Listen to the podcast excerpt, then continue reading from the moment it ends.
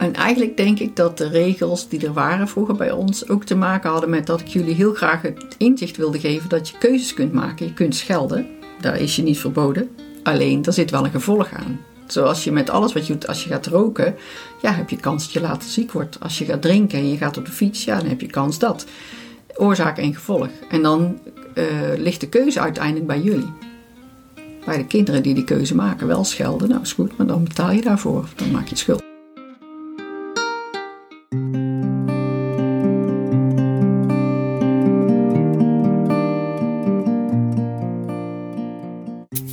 Welkom bij Even aan mijn moeder vragen de podcast. In deze podcast onderzoeken we de eerste relatie in je leven. De relatie met je moeder.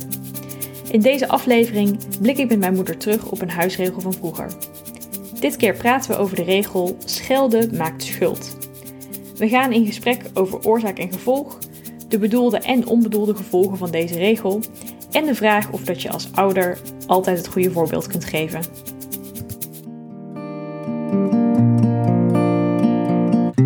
We gaan het vandaag hebben over de huisregel schelden maakt schuld. En ik denk dat die voor de meeste mensen onbekend is.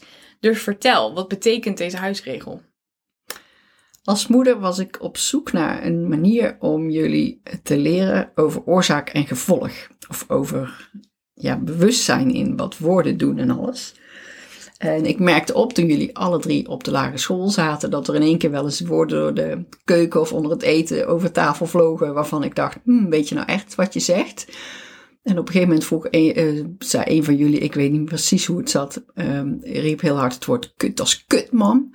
En toen heb ik gevraagd, weet je wat dat is eigenlijk, een kut? En uh, ja, dat wist, volgens mij was het je broer, herinner ik me ineens. Maar volgens mij wist hij dat niet. Ik was op zoek naar een manier om jullie dat af te leren. Of om uh, te kijken, hoe kun je nou de vocabulaire van je kinderen, uh, als de wereld groter wordt dan uh, de moederschoot en het kopje thee in de keuken, hè, dus kinderen naar school gaan, hoe kun je ze dan bewust maken van taal en van ja, wat je zegt, dat dat ook uh, ja, een bepaalde kleur oproept of een bepaalde emotie oproept bij andere mensen. En uh, toen heb ik het vieze woordenpotje bedacht. Ik had een heel mooi leeg jampotje gemaakt. Uh, en daar een stickertje op gemaakt. Vieze woordenpotje. En um, ja, het bedrag weet ik. Zullen jullie beter 25 cent. Ja, ja. 25 cent. de focus begon tijdens het eten. Als er vieze woorden of scheldwoorden over de tafel vlogen, dan moest je een, um, een kwartje erin doen. Uh, er werd bijgehouden wie er wat in had gedaan. En degene die het minst uh, had moeten betalen voor zijn verkeerde woorden, die kreeg de inhoud van het potje. En die mocht dan kijken wat hij daarmee zou gaan doen. En degene die het meest erin had gedaan, had gedaan uh, moest nog een keer, ik meen 2 euro of 2,50 erbij doen in het potje. Zodat degene die ja, soort van gewonnen had of de buit binnen kon halen, ook echt beloond werd voor het brave gedrag. Hoe, heb je, hoe ben je op dit potje gekomen? Nou ja, je bent op zoek naar iets van wat kun je, wat kun je ergens mee. Ik was geen. Uh, in mijn tijd hadden ze Dr. Spock en dan kon je in zo'n groot boek alles opzoeken wat, je, wat volgens mij met opvoeding te maken had. Maar ik heb altijd heel erg geprobeerd om echt mijn eigen kompas te volgen daarin. En eigenlijk denk ik dat de regels die er waren vroeger bij ons ook te maken hadden met dat ik jullie heel graag het inzicht wilde geven dat je keuzes kunt maken. Je kunt schelden, daar is je niet verboden. Alleen, er zit wel een gevolg aan. Zoals je met alles wat je doet, als je gaat roken, ja, heb je kans dat je later ziek wordt. Als je gaat drinken en je gaat op de fiets, ja, dan heb je kans dat. Oorzaak en gevolg. En dan uh, ligt de keuze uiteindelijk bij jullie.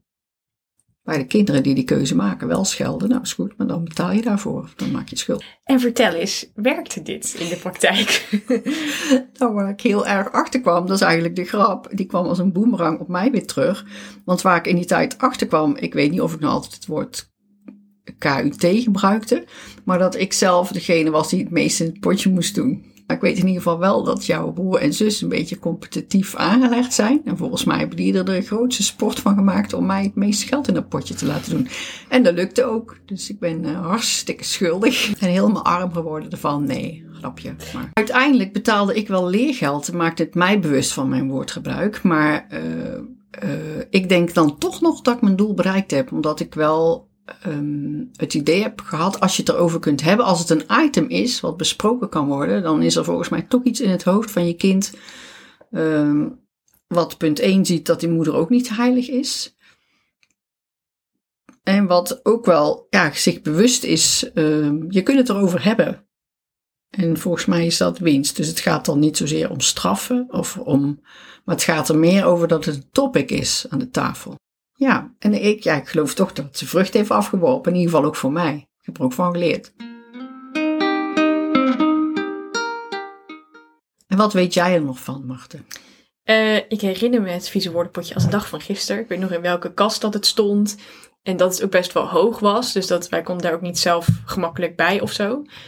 Um, en wat ik me herinner is dat we er in het begin heel veel moeite mee hadden. En dat we het ook wel uh, bij mijn vader dan erover hadden. Van, oh, er is nu een potje en dan moeten we schelden. En volgens mij was dan de regel bij papa dat dat daar niet, dat het daar niet hoefde. Uh, maar die heeft ons toen heel erg meegegeven dat hij zei, nou, maar je kan nog steeds schelden, maar in gedachten. Dus je kan gewoon iemand strak aan blijven kijken, terwijl je in gedachten iemand helemaal afmaakt en de huid vol scheldt. Maar je hebt dat uh, ja, dan niet hardop te doen. Dus dat is wel wat we ervan uh, geleerd hebben. En ik denk zelf dat het, we lachen er nu om, maar dat deze regel best wel grote gevolgen heeft gehad. Ik denk dat we enerzijds heel veel wilskracht hebben geleerd daarvan. En anderzijds um, vind ik het best wel lastig om boosheid te uiten in het algemeen. Als ik heel erg boos ben, dan moet ik ofwel huilen, wat heel, heel dubbel op voelt, want dat, dat lijkt dan alsof je verdrietig bent, maar dan ben ik eigenlijk boos. Of ik voel de behoefte om de kamer uit te lopen, alleen te zijn. En dan later, ik ben natuurlijk schrijver, een boze mail te sturen en dan op die manier nog op terug te komen. Maar mijn primaire boze reactie, ja, die is eigenlijk weg. Is dat goed of is dat slecht? Je zal met mij niet snel knallende keten hebben, want ik heb dat dus niet heel erg in mij. Uh, maar ik heb nu bijvoorbeeld een, uh, een vriend uh, die uit Brazilië komt, waar ze wel altijd lekker elkaar de huid vol schelden en waar ze heel passioneel praten, laat ik het zo zeggen. Maar dan moest ik in het begin best wel aan wennen. Dan zat ik dan naast in de auto en loopt te vloeken tijdens het autorijden. En dan zit er iets in mij wat altijd nog een beetje zoiets heeft van oeh, schelden is stout. Dus dat, die die conditionering blijkbaar, die zit er wel in. Volgens mij leg je nu een link die niet per se voor mij noodzakelijk is geweest. Want het ging niet over dat je niet mocht schelden. Het ging erover dat je ook op een andere manier uh, of andere woorden kunt gebruiken. Ja, het gaat ook meer om de intonatie in je, in je stem als je zegt dat je. Of je kunt ook gewoon zeggen: Ik word hier zo pissig van. Mensen zeggen wel eens, schelden doet geen pijn, maar ik vind schelden wel pijn doen. Ik ben zelf vroeger op school heel veel gepest. Op de middelbare school. Studiebol en uh, nou ja, allerlei uh, nare woorden naar mijn hoofd. En ik vond uh, woorden wel pijn doen. Dus misschien is het ook wel dat je als ouders je kinderen op een andere manier wil conditioneren. Het is in ieder geval goed om, er, om het erover te hebben en te bepraten. Wat, het gaat dan misschien niet zozeer over straffen of niet straffen. Uh, maar bedoel, nu betalen mensen hartstikke veel geld voor dure NLP-opleiding, omdat ze anders willen formuleren of omdat ze andere woorden eh, weten wat de betekenis daarvan is. Alles is energie. Dus dan denk ik, uh, het is nooit de bedoeling geweest dat jij niet meer boos zou zijn, maar dat je misschien op een andere manier ja, je woorden zou gebruiken. Ja, maar dat is wel grappig, want dat is denk ik wel het effect wat het heeft gehad. Maar dat is wel boeiend als je er dan op terugkijkt. Ik denk dat de regel heeft gedaan wat hij moest doen in die tijd. Dus wij zijn absoluut gestopt met schelden. En wellicht dat het in de puberteit een kleine backlash heeft gekregen. Maar hm. in principe werkte dat. En tegelijkertijd zijn er dus ook effecten die je als ouder denk ik niet, ofwel niet in de hand hebt of niet ziet. Of dat je daar pas jaren later bewust van zijn. Maar waar daar wel een soort van zaadje wordt uh, geplant. En uiteindelijk ben ik ook veel meer van het gesprekken voeren over ik voel me A en B. Uh, in plaats van uh, kut, vijf klootzak en dat soort, dat soort vleeswaren. Um, maar uh, ja, ik denk wel dat, dat daar dat eerste zaadje is geplant of zo. Nou, daar wil ik nog wel iets bij zeggen. Jullie zijn alle drie kinderen geweest die al heel vroeg, en dat is ook opgemerkt op, destijds op consultatiebureaus en zo, die hadden al heel vroeg een hele mooie grote woordenschat. Waar kinderen normaal uh, iets aanwijzen en weten wat het is, spraken jullie al hele zinnen, zeg maar. En ik vind dat je mensen best, dat je, als je dan toch volwassenen opvoedt, ze wel bewust mag maken van het gewicht van een woord. Of van de energie die in klanken zit. Ja. En um, sommige dingen vind ik gewoon niet respectvol. En ik vind dat je daarover na mag denken. En uh, heeft het gedaan wat je wilde dat het deed, deze regel? Ja, als je nu zegt van ik, uh, boos uh, heeft een andere richting gekregen, dan denk je, ja, dat is, dat is niet nodig. Dat, je mag op je eigen manier je ongenoegen uiten. Maar het gaat, voor mij gaat het over respect. Volgens mij hebben jullie dat wel meegekregen. En ik moet ook eerlijk zeggen dat je, als je in nauwe relaties bent um, en je, je bent heel gevoelig voor de manier waarop dingen worden gezegd, is schelden gewoon voor mij onder de gordel. Dus ik hoop dat ik dat jullie heb meegebracht. Dat je weet, je kunt iemand, mensen zeggen wel eens ja, mishandeling is, uh, hè, dan moet je een blauw oog van krijgen, maar dat is niet. Woorden kunnen ook heel scherp zijn. Dus ik, uh, en ik vind dat jullie redelijk subtiel zijn in als er eens iets gezegd mag worden. Of iets uitgepraat moet worden, dat je wel zorgvuldig je woorden weegt. Dus misschien is daar het, het potje wel ooit een begin voor geweest of zo. Kinderen hebben altijd het gevoel van een moeder die nou ja, die weet alles en die, die doet alles en die, die maakt geen fouten of zo. En wat jullie er misschien ook uitgeleerd zouden kunnen hebben en wat ik zelf ervan geleerd heb, is dat ik dus ook lading kan hebben in mijn woorden en wel eens de verkeerde woorden zou gebruiken in bijzijn van jullie. Dus jullie hebben daardoor ook wel gezien dat je moeder misschien niet zo, ja, dat het ook maar een mens is die fouten maakt of die, uh, ja, die er kinderen iets bij wil brengen waar ze zelf ook nog iets in te leren heeft. En dat is eigenlijk helemaal niet zo erg. Wat ik me ook herinner is dat het een prettig gevoel was dat we gelijkwaardig waren. Dus die boete die stond niet alleen voor de kinderen, maar ook voor de volwassenen. Dus jij deed mee, onze bonuspapa deed mee. Uh, ik geloof dat als er mensen over de vloer waren op visite, dat die niet per se een portemonnee mee moesten nemen. Maar dat er wel gezegd werd van, hé, hey, wij hebben het vieze woordenpotje en dat werkt zo. En ik denk dat dat wel uh, dat dat iets prettigs was. Als ik terugkijk naar vroeger, of ook als ik weet als ik bij vriendjes en vriendinnetjes ging spelen of zo, dan hadden die wel eens regels voor de kinderen. Maar dan deden papa en mama wel stoute dingen, want die mochten dat wel, want dat waren papa en mama. En dat heb jij eigenlijk nooit gedaan. Dus als er voor ons iets geldig was, dan was dat voor jou ook. Ik denk dat dat iets is wat normen en waarden heel erg beïnvloedt op een positieve manier. Dat er ook geen uitzonderingen zijn of zo. Het wordt dan ook heel erg zwart-wit. Want als ik het niet mag, mag mama het ook niet, zeg maar.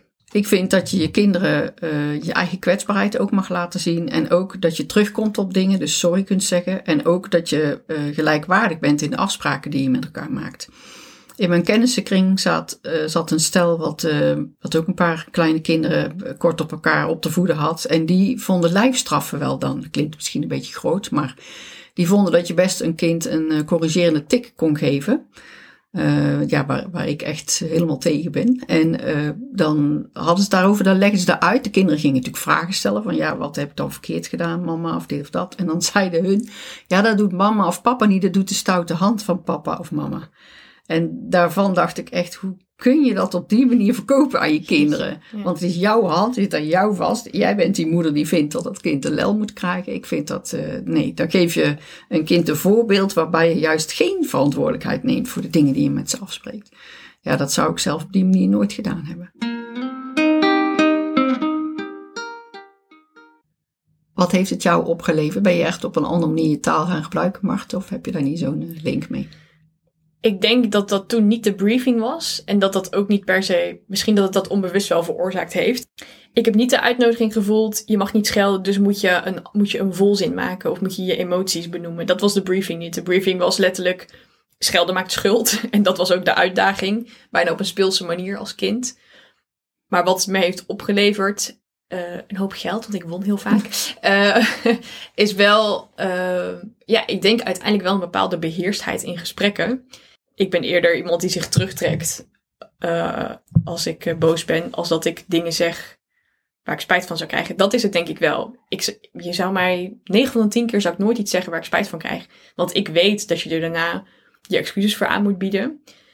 En degene die zich het meest flexibel opstelt in een gesprek, die heeft eigenlijk de meeste macht, om het zo maar te zeggen. Dus op het moment dat jij jezelf kan beheersen en gewoon een ander uit kan laten razen en rustig kan blijven, dan weet je dat jij in de toekomst een gesprek met die ander kan voeren van hé, hey, waar was het nou voor nodig? En dan heb je wel een soort van de overhand in een, in een gesprek. En dat vind ik een heerlijk gevoel. Ja, het gaat voor mij niet zozeer over de overhand hebben, maar dat je. Uh, ik hou niet van schelden, echt niet. Uh, maar dat je ook minder makkelijk misschien onder de gordel terechtkomt in gesprekken. Omdat je weet, oh ja, dit is te ver. Of dit wil ik nu niet zeggen. Of niet omdat je geen excuus aan moet bieden, maar omdat woorden gewoon vlijmscherp kunnen zijn. Als je ook kijkt naar de Nederlandse scheldwoorden, die zijn ook best wel bijzonder. Uh, mijn vriend, die heeft wel eens gevraagd van wat zeggen jullie nou precies? Of zei je nou tyfus, als ik spontaan iets ziet vallen? En dat is eigenlijk ook gek, want wij Nederlanders schelden vaak met ziektes. Of met vleeswaren, bewijs van. En uh, dat is heel anders in andere culturen. Dus dat is ook wel uh, bijzonder. In het Italiaans in het Portugees uh, schelden ze meer op God of vervloeken ze dingen en zo. Maar niet op de manier waarop wij dat doen. Dus het Nederlands, het Nederlands vocabulaire in schelden is eigenlijk ook echt heel lelijk wel. Ja. Dat hoor je ook van mensen in andere culturen terug. Dus dat wij daar een bepaalde beperking op hebben, ja, dat is misschien wel goed. Wel interessant vergelijk, zo heb ik er nog nooit naar gekeken. Als je blijft schelden, zeg maar, loopt de energie op. Ik vraag me altijd af, is het dan ontlading of ben je nog meer kanonnen, kogels aan het verzamelen om mee te schieten, zeg maar. Dus ik ben gewoon ook heel sensitief voor de lading die er op die woorden zit. Dat is wel grappig. Ik heb een tijdje terug een onderzoek gezien. Uh, in een van de Netflix-serie over scheldwoorden. De geschiedenis van scheldwoorden. Hele leuke serie met Nicolas Cage. En daar hebben ze een onderzoek gedaan dat ze deelnemers hun hand in de bak met ijswater laten stoppen. En de ene groep mag wel schelden en de andere groep mag niet schelden. Mag jij gokken wie zijn, land, wie zijn hand langer in dat ijswater kan houden? De schelders. Ja. Dus schelden is toch een bepaalde vorm van ontlading. ontlading zodat je langer eventueel in een situatie kan blijven. Als je mocht je je hand ooit in de ijsbak moeten stoppen, dan lukt dat dus beter als je mag schelden. Dus er zit toch een vorm van ontlading in. Ik heb wel eens ergens een cursus gedaan waarin je in een ijsbad kon gaan zitten. Hè? Alla, hoe heet die meneer, waar Arie Boomsma nou zijn, uh, Wim Hof, ja, zijn ding mee doet. Uh, en juist door naar binnen te gaan en echt te voelen hoe, tot hoever je gaan kunt, blijven die gewoon de tijd in dat ijsbad zitten die ervoor staat. Dus ik vind het een interessant onderzoek over die bak met ijs. Uh, aan de ene kant kan het een ontlading zijn, maar aan de andere kant, ja. ik snap wat je zegt over Wim Hof. Maar ik denk dat je met de Wim Hof methode, ik heb hem zelf natuurlijk ook gedaan, ja. uh, daarmee leer je een bepaalde manier van ademhalen. Sowieso zit er een soort beeld op in, dus dat je eerst een bepaalde manier van ademhalen gaat doen en dan kom je in een meditatieve staat en dan ga je dat ijswater in. Ja. Dat is niet standaard springen in het ijswater en je mag niet schelden. Dus ik snap dat je zegt, oh maar dat lukt wel. Klopt, omdat daar een andere methode aan ten grondslag ligt. Ja. Dus stel dat het vieze woordenpotje niet de instructie had gehad, je mag niet schelden of schelden maakt schuld, maar oh, ga eens naar binnen. Drie keer nadenken en dan schelden. ga eens naar binnen, adem tien keer, doe een ademhalingsoefening en kijk wat er dan nog uitkomt. Wellicht dat het dan een ander gevolg had gehad. Maar dat was, dat was natuurlijk niet de briefing. Nee, nee dat ging ook niet. Nee, nee. nee, Werkt deze huisregel bij elk kind even goed? Volgens mij werkt geen van mijn regels of geen van de huisregels bij elk kind even goed. Ik denk dat voor de een uh, ging het echt op het competitieve. Zo van, nou, wij gaan mama eens laten zien wie, uh, dat wij hier niet de meest vieze woorden gebruiken. Uh, maar wat is goed? Ik geloof wel dat jullie weten wat woorden wegen. En dat je je eigen stijl kiest om je te uiten. Ik vind het al heel boeiend om te horen dat jij het onderscheid kunt maken in wat het met elk van jullie en met het gezin heeft gedaan. Dat, is al, dat is al opbrengst, Marten. Ik denk dat, uh, dat mijn broertje en ik vooral geld wilden verdienen. En dan ook inderdaad soort wel streken uit gingen halen. Zodat mijn zus alsnog zou breken en dat wij dan meer geld te verdienen hadden.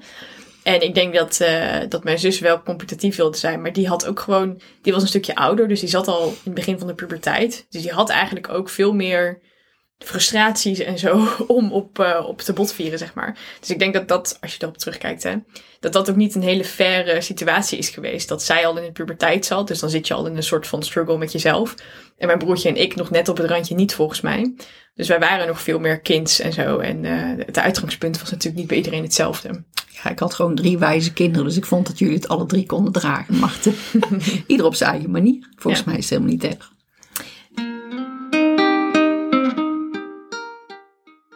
Het is wel interessant, vind ik, om terug te kijken naar wat het gedaan heeft. Ik plaats mezelf terug in uh, eh, 30 jaar geleden, of nog langer eigenlijk. Ik denk, ja, wat heeft het gedaan? Ja, daar heb ik er toch geen spijt van. Het heeft ook voor mezelf wel iets opgebracht, zeg maar. Ja, je hebt wel dingen uit durven proberen. En dat bewonder ik wel. Dat je wel zoekende bent geweest, soms hardop. Van hoe gaan we dit doen? En oké, kids, laten we het dan samen doen. En uiteindelijk hebben we er de stekker weer uitgetrokken toen het volgens mij de puberteit niet meer werkte. Maar ja, je hebt wel dingen uitgeprobeerd. En dat is volgens mij wel mooi wat je in die tijd ook te doen hebt. Je kan wel van tevoren bedenken, dit wordt de blauwdruk, hoe ik mijn kinderen op wil voeden. Nou, zo loopt het nooit. En jij hebt wel durven bijsturen in die tijd, toen je last had van Ja. de scheldwoorden die er in de keukentafel eh, rond het eten benoemd werden. Eigenlijk zouden alle kinderen gewoon met een gebruiksaanwijzing moeten komen. We moeten nog eens een briefje schrijven naar de maker. dit werkt voor dit kind, dat werkt voor dat kind. Maar ja, zo werkt het gewoon niet. Ik denk dat het mooi is dat je als moeder gewoon probeert eh, dicht bij jezelf te blijven in wat je af wil spreken. Want je neemt je eigen waarden en normen mee in de opvoeding van die volwassenen die je op de wereld zet. Ehm, en dat je daarmee steeds de gebruiksaanwijzing of de, ja, een beetje aanpast. Je denkt, nou, dit gaat wel werken, dat gaat niet werken. Maar dat je niet niets doet. Want je bent wel verantwoordelijk. Het is misschien niet zo heel belangrijk. en Misschien gaat het over een ego-dingetje. Maar ik ben best wel vaak eh, becomplimenteerd over dat jullie zo ja, goed in je woordenschat zaten. En dat jullie eh, netjes opgevoed waren. En dan denk ik, ja, dat klinkt misschien een beetje raar in een wereld waar alles mogelijk is. Maar wij ouders, of de ouders ook, zeker de ouders van nu, we hebben allemaal een verantwoordelijkheid. Omdat wij die volwassenen op de wereld zetten. En dan mag je best je eigen waarden en normen in, eh, in meeprinten, vind ik echt. En ik vraag me af, uh, ga jij meenemen naar een eventuele volgende generatie? Ehm, ja, maar wel met de toevoeging. Ja, ik zou het vieze woordenpotje meenemen naar de volgende generatie. Zeker omdat ik van jou weet dat er een moment komt dat je kinderen nog uh, achter jou aanlopen als een soort kuikens die de moedergans volgen. En dan komt er een moment dat er een andere omgeving is die van invloed is. Dus dan komen ze thuis met woorden die ze op school hebben geleerd of bij vriendjes en vriendinnetjes. En dat je denkt, wat uh, what the fuck? ik mag schelden nu, hè, dus dan mag ik dat zeggen. um, en ik denk dat, dat, dat dit dan wel een interventie is om mensen ook weer terug naar de basis te krijgen. Dus ja, je komt nu in andere omgevingen die ook van invloed op jou zijn. Maar vergeet niet je blauwdruk. En dit is hoe dat wij het doen. En dat je toch nog iets van normen en waarden erin probeert te stoppen. Wat ik er dan naartoe zou willen voegen, is dat stukje alternatief. Dus niet alleen maar schelden maakt schuld. Maar ook je kids leren van, goh, kan je een andere zin maken? Wat voel je dan? Breng die emoties onder woorden. Ik voel me boos, blij, bedroefd, whatever. En waar voel je dat? En misschien dus inderdaad toch een soort van ademhalingsoefening. Of ook als iemand wel een keer een scheldwoord zegt, dat het niet meteen is, ah, 25 cent, pak me uit je spaarpot. Maar dat er dan ook een moment van bezinning is of zo. Van goh, ja, daar gaat weer 25 cent. Het is gewoon een proces en het is niet alleen dat proces wat je hebt met je kinderen. Maar er zijn nog zoveel andere dingen die je ernaast bij wil brengen. Dus ik denk zelf dat dat soort potjes ook te maken heeft met hoe vol de beker van de mama eigenlijk is. Of hoe leeg. Ik denk dat je met zo'n potje in een gezin misschien ook wel een klein beetje uh, Stedford Prison experiment krijgt. Dat iedereen vervolgens de bewaker en de gevangene is, zeg maar. Of om om het even in die termen te gooien. Dus jij kan misschien wel denken nu, of nu zeggen, ja, maar zo was het niet per se bedoeld, of weet ik het wat. Maar doordat het een algemeen potje was, mochten bijvoorbeeld mijn broertje en ik ook politieagent spelen bij mijn zus. Dus daar was natuurlijk geen, geen controle. Dat hadden we niet uh, ingecalculeerd. Dat hadden we niet ingecalculeerd. Nee, dus als ik er nu op terug zou kijken, zou er uh, bij wijze van een soort gebruiksaanwijzing bij komen. Van dit is hoe dat je ermee omgaat. Want stel dat je dit zou vermarkten. Hè? bij wijze van het vieze woordenpotje. Dat er een potje is met een leuk stickertje en weet ik het wat. En je hebt er spelregels bij. Dan zou ik er dus deze spelregels bij maken. Dat bewijzen van een, ouder getuige moet zijn van. Of minstens twee mensen of zo. Of dat je uh, die ademhalingsoefening erbij doet. Krijg je politionaire staat in je eigen huishouden. Uh, je mag ook als ouders het besluit nemen dat er iets moet veranderen. Uh, en dat je daar misschien achteraf met terugwerkende kracht nog een beetje ondertiteling onder geeft. Maar ik vind een kader mag je gewoon stellen. Wat op latere leeftijd wel een uitdaging is gebleken, is om primair te reageren. Dus dat vieze woordenpotje heeft eigenlijk een soort pauzetijd ingelast tussen een emotie en de ondertiteling van een emotie. En misschien is dat goed en heeft dat door de jaren heen ook heel veel positieve effecten gehad. Maar het heeft ook wel op latere leeftijd ervoor gezorgd dat ik uh, in therapie wel eens uh, gevraagd heb van, goh, hoe moet ik nou boos zijn? Of hoe kan ik nou mijn emoties uiten? Of dat ik daar soort van aan heb moeten werken op latere leeftijd. Maar dan moet ik weer denken aan een spreuk die ik ooit zag bij een cabaretier. Je kan niet uh, ervoor zorgen dat je kinderen niet in therapie gaan. Je kan alleen ervoor zorgen waarom ze precies in therapie gaan. Dus ik denk dat er altijd iets is wat, wat je als ouder doet en wat een effect heeft op het gedrag of het denken of het voelen van je kind. En bij mij heeft dit wel bepaalde wortels gehad. Als ik het naar de volgende generatie zou brengen, dan zou ik ze wel bij willen brengen dat primair communiceren over je gevoelens, dat dat belangrijk is. Maar wellicht wel in het Franse Celle qui muziek. Het is de toon die de muziek maakt. Misschien wel op een rustigere manier. Of dat dat op een. De suggestie dat het ook op een andere manier kan. Ja, of niet vanuit een stapeling van emoties. Hè? Ik denk dat je best uh, jezelf aan kunt leren om uh, ten eerste bewust te zijn van je eigen emoties. En ook voor mij telt eerst naar binnen dan naar buiten. Dus dat is niet per se een delay waarin je iets verliest, maar waarin je ook een andere toon zou kunnen vinden. En na gaat denken, wat is nu eigenlijk mijn boodschap? Vang ik mijn boodschap door heel hard te roepen dat iets kut is? Of vang ik mijn boodschap of deel ik mijn boodschap door te zeggen: Ik, ik heb het moeilijk, ik, ben, uh, ik voel me ongelukkig of ik weet hier even geen raad mee. Dat is een andere benaming. Wat ik wel mooi vind en wat je ons ook hebt meegegeven daarin, is dat scheldwoorden eigenlijk niet zoveel betekenen. Dus inderdaad, kut, wat betekent dat? Of het is kloten, ja, wat bedoel je dan eigenlijk? Het zegt eigenlijk niet zoveel over wat eigenlijk veel interessanter is, is om te vragen waarom. Waarom is dat kut voor jou? Waarom voelt dat shit? Wat betekent dat? Ja. ja, wat zit daaronder? En dan heb je het eigenlijk volgens mij 9 van de 10 keer over verwachtingsmanagement. Ik vind het kut, want ik had gehoopt dat er vandaag de zon zou schijnen en nu kan ik niet fietsen. Ja. Dus eigenlijk teleurstelling. Dus wat voel je? Ik voel teleurstelling, want ik had graag ja, ja, ja, ja, ja. Nou, dat kunnen we eraan vastplakken. Sommige mensen denken dat om zich gehoord te laten worden, dat ze veel kabaal moeten maken, maar dat is niet de manier die werkt voor mij. Bedankt voor het luisteren naar Even aan mijn moeder vragen de podcast. Wil je meer weten over ons? Ga dan naar www.evenaanmijnmoedervragen.com of volg ons op Instagram. Tot gauw!